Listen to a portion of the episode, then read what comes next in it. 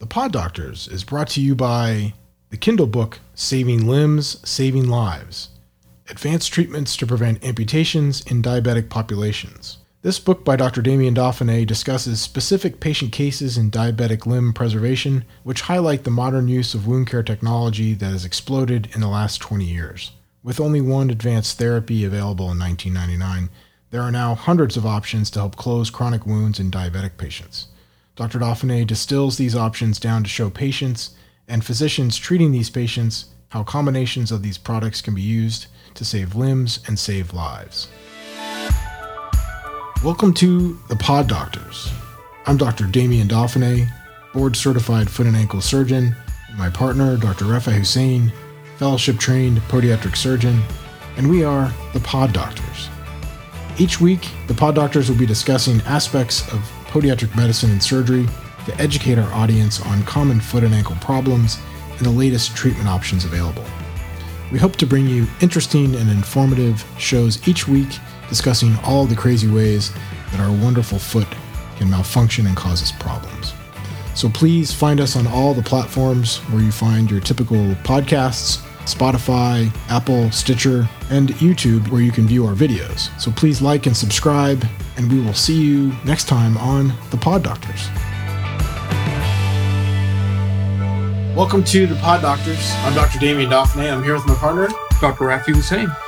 And we are going to talk about a case that uh, came across uh, our desk several weeks ago. And this was a patient that was referred to me with complex regional pain syndrome history. We could talk a little bit about CRPS type 1 and type 2. But essentially, she had a bunion surgery and then developed uh, debilitating nerve pain after the bunion surgery. How long ago? Uh, seven years ago. Wow. So she had been dealing with this for uh, six, six and a half, almost seven years, I believe. Um, so we talked about this before complex regional pain syndrome. We kind of touched across mm-hmm. it. There's two versions. There's a type one, which is nondescript. There's no specific nerve pathway. Uh, and Correct. there's a type two, which is more associated with a specific nerve pathway, usually associated with an injury.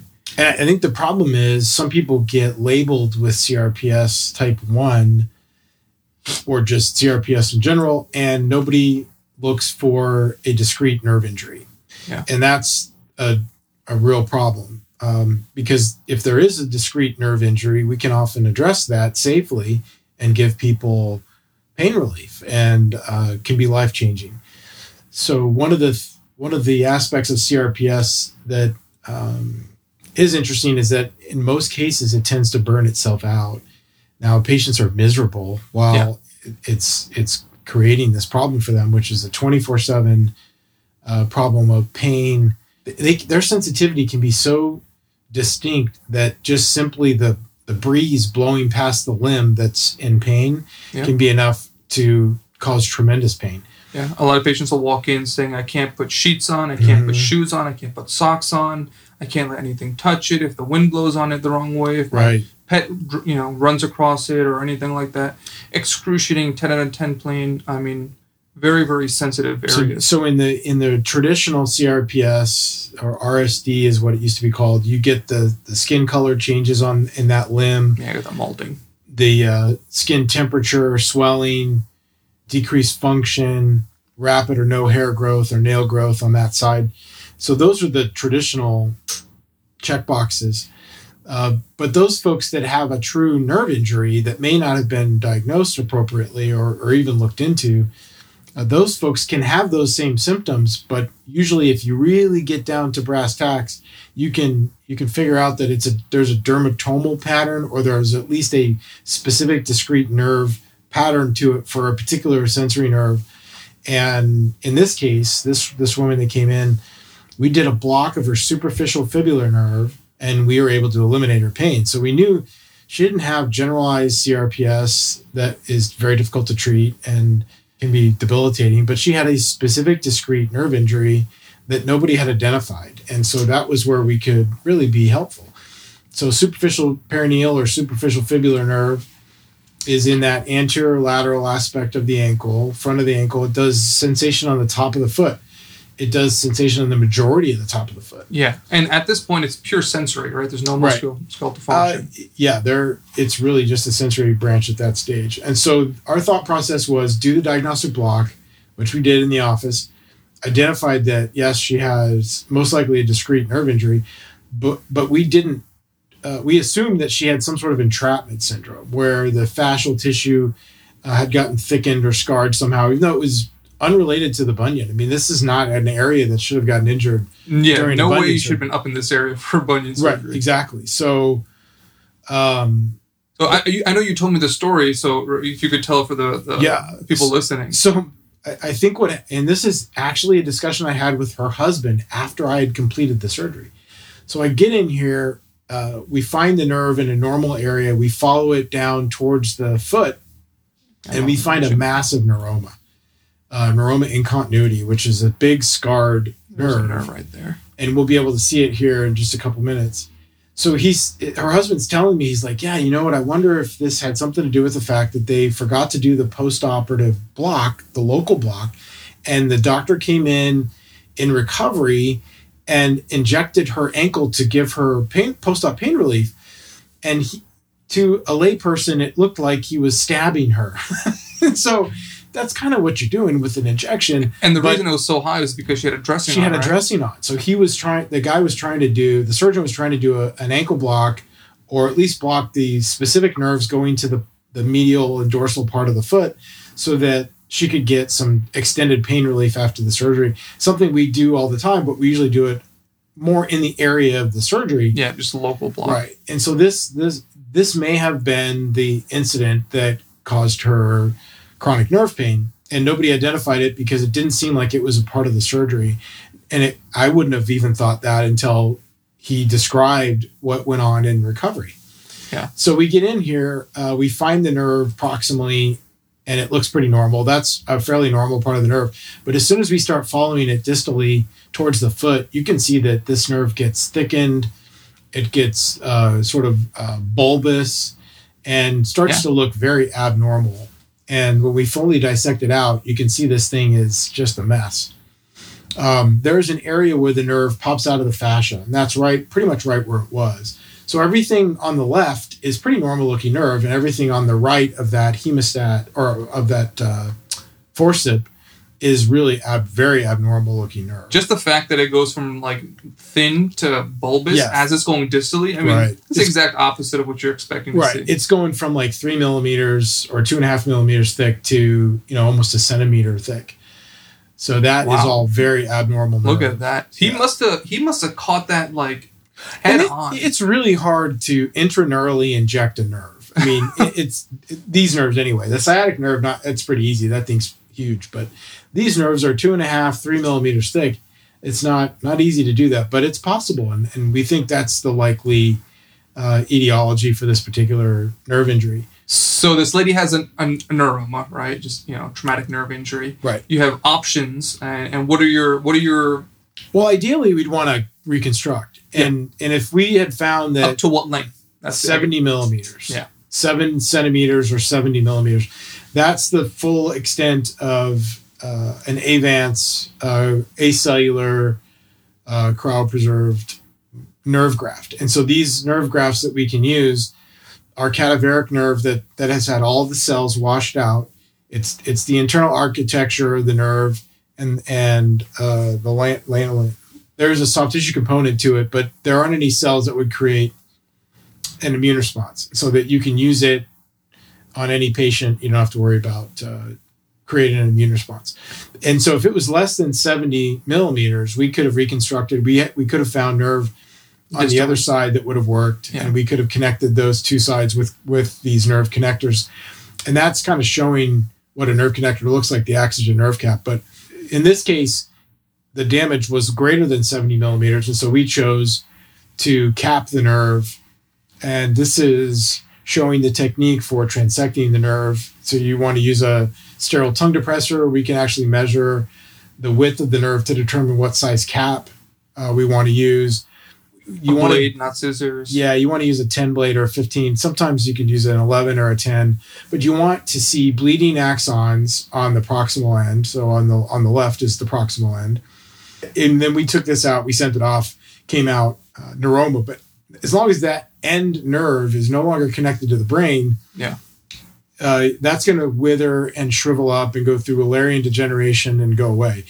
That part we don't have to be real specific in excising the entire thing, but it was pretty clear that we had greater than seven centimeters of, of damaged nerve, and so we're going to keep trimming this nerve back until we see bleeding axons. We we went back far enough that we found bleeding axons right away. Mm-hmm. So then we were able to apply our nerve cap properly sized. It's about a about a millimeter greater than the width of the nerve, and then we use an epineural suture technique with 9 suture. And, and even though this video quality is pretty good, you can't even see the suture. I mean, it's yeah. it's thinner than your hair. You're wearing what 3.5, 4.5? Four, four uh, times loops. Yeah. Yeah. My loops, I can go from three to three five to four oh, and so we're doing an epineural stitch technique where we're not grabbing axons. We're being very careful not to grab axons. You're going in line with it rather than yep. transverse. And we're using a spatula 90 nylon uh, spatula needle, so it it's very easy to control your depth. Yeah, and it pushes the the nerve fibers away rather yes, than theoretically, yeah. You can still, if you don't use it properly, you can still grab axons and have a problem. But this is a very uh, helpful way of preventing a stump neuroma. And so stump neuroma would be you've cut the nerve and now the nerve's trying to grow to the end of the foot again. It does a poor job of that. It becomes this painful ball of nerve endings. Yeah. So we're able to suture this, put about three sutures into this to keep it into the nerve cap. And then we take that nerve cap and that whole construct and plug it into muscle and generally speaking, you know, this will help prevent the patient from developing a stump neuroma. Now they're going to have permanent numbness yeah. distal to that, so the top of their foot's going to be numb.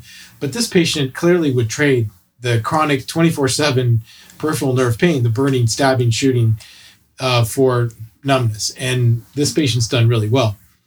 So this was a CRPS patient, yes, but CRPS type two. She had a distinct nerve injury that we could intervene upon and so this is the sad part is I think when people get diagnosed with CRPS, in some cases it is a global diagnosis that they never come back from because nobody uh, entertains the idea that there could be a discrete nerve injury. And they put you on pain medications, right. gabapentin, oh, oh, this, pulse, this, pain stimulators, she uh, was, spinal cord she, stimulators. Dude, she was on on board with getting a spinal cord stimulator that may have helped dull some of her pain, but wasn't addressing the problem. We are clearly addressing the problem with this. So that right there, you're burying it into the muscle. Right. So just you know, pants over vest type technique. You know, you're you're hitting it with the nerve cap. You've transected it back to where it's healthy, and you're burying it in muscle. And so you're closing hitting, the fascia over the muscle. Yeah. Mm-hmm. So you're making sure that any risk of stump neuromas or anything like that is mitigated. Yeah, that's all you can do. Yeah. And and generally speaking, that that works quite well. Yeah.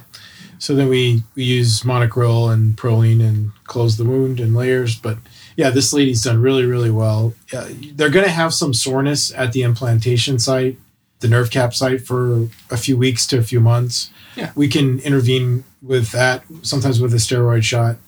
Um, hopefully, we don't stab the nerve again. Um, it's just it's inc- it's it's really hard to do that. And so yeah. this this guy, you know, you want to say it was bad luck just um, the luck of the, I mean that's really the yeah, first time I've ever seen anything like that. Yeah, it's not not very typical. But but sad that this patient was kicked around by the system for 6 yeah. or 7 years until she happened to show up with us. Yeah. What's your recovery?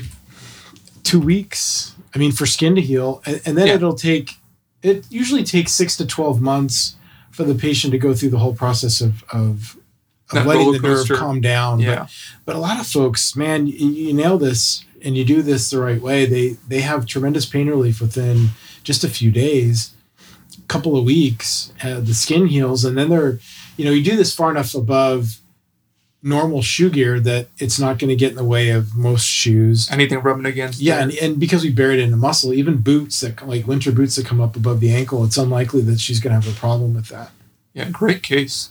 Yeah, just a really interesting case of, of a, a bunion patient that had chronic yeah, pain. Of all afterwards. things, right? Yeah, very atypical, but but really cool when you can take a CRPS patient and give them some hope, because CRPS, man, you do enough reading online, and you could really send yourself into a spiral of depression. Yeah. I mean, because it just sounds awful. A lot of these patients are yeah, highly depressed, they're high anxiety, depressed. Yeah. suicidal. Some of them. Yeah. One of the treatment options is amputating the limb, which but is that doesn't work well. Crazy. Yeah. It doesn't work. Yeah. Uh, you, they end up with continued nerve pain. And, and you're, you're damaging more nerves proximally. Yeah, I just think that's uh, that's not a really good option at all, and it hasn't been proven to be very helpful. Uh, we still keep these people on uh, gabapentin yeah, yeah, yeah. or Lyrica uh, for the time being until their nerve pain hopefully fades. Yeah, because gab- gabapentin and Lyrica becomes gabapentin as it goes through the liver. The the goal of that drug is to raise the threshold for the nerve to become irritable and it does a reasonably good job at that but that drug both those drugs really need to be titrated yeah. you need to be able to adjust the dosage to meet the patient's needs where they can get pain relief and can tolerate the side effects. Because it does make you sleepy it can make you mentally foggy. We start people off at bedtime on a low dose That's and then slowly up from there. Yeah first week 100 milligrams bedtime, and then I start increasing the dose so to, not to get that sleepy effect. And one of the things we talked about at the nerve meeting this past weekend, where we presented that case, was when you are contemplating operating on CRPS patients and you think you've got a discrete nerve injury that you can address, one of the things that we need to do is keep in mind we, we don't want to fire up their CRPS. So I think it's really important to use a multimodal pain strategy. Yeah. So we'll usually use uh, Celebrex or celecoxib, 200 milligrams. Some people use 400 milligrams uh, two hours prior to surgery, 600 milligrams of gabapentin. I think there is some evidence that using dexamethasone is even even a great idea as well pre-op. Yeah, uh, and then keeping them on those drugs post-op, uh, but also using ketamine as your as your general anesthetic. Ketamine is a unique general anesthetic in that it's a dissociative anesthetic. So it's disassociating the pain from the the part the and, trauma of surgery. Yeah, and and it's allowing uh, a, just a different pathway of pain relief for the patient that can allow things to calm down. We also use post-op blocks, so that it may be two or three days before their limb wakes up. Post-op blocks. Ugh, after hearing about this case, but or if it, I, and actually a pre-op block, I do. I, yeah, I do my pre-op too. So because of, because this patient, we're not using the NIM unit, so we're not trying to stimulate the nerve during the case because it's purely sensory. That's not going to do any good. I would do a pre-op pop popliteal block, and our our folks are doing that under ultrasound. They're ultrasound very careful. Yeah, they don't touch the nerve. They go around the nerve. Yeah, they're doing they're doing a good job. The, our anesthesia folks uh, in Argyle, Phenomenal. They're fantastic. Yeah. So they do a really good either pre-op or post-op. But in this case uh, we did do a pre-op block, so the patient woke up pain-free. They stay pain-free for two or three days. So the idea is you're just you're letting the the nerve wake up slowly over time, letting the brain almost reset itself, mm-hmm. so that it's not receiving pain signal from that that branch any longer. So hopefully, you just toggle off all of the all the chronic pain syndrome stuff.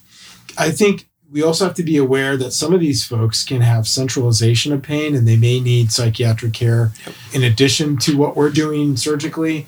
So uh, we do, you know, make sure that we keep that in mind and try to get people the, the additional care that they need yeah, you don't want to be, you know, uh, closed-minded to any of that stuff. No, it, I think the only downside to going that route is it, there aren't enough of those folks around, and it's yeah. sometimes weeks or months before you can get in to see them. But we work closely with the pain management folks to make sure that the patients have what they need. You don't want to stop their narcotics if they're taking opioids. Opioids are not great for peripheral nerve, chronic peripheral nerve pain, but some people respond to them, and so you don't want to stop that and and then then develop withdrawal symptoms at the same time that they're recovering from their nerve pain.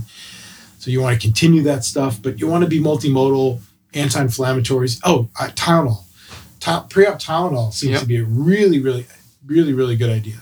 So um, whether it's PO or IV, uh, definitely something that we're taking advantage of because it works in on multiple levels on the pain pathway yeah, really, really interesting case. This lady's yeah, doing great. great really, really happy to see that uh, this appears to have answered her prayers and and certainly um, provided her pain relief. So awesome. So that is a CRPS type two discrete nerve injury patient uh, in a nutshell. That uh, was a result of events that happen perioperatively. Yeah, not directly related to the surgery. So very cool. Yeah. Awesome. One in a million case. Kinda. Very good. Well, thank you, Dr. Hussain. If you guys have questions about CRPS, uh, we do work uh, closely with our CRPS Warriors. Yes. Uh, that is a s- support group. You can look up CRPS Warriors.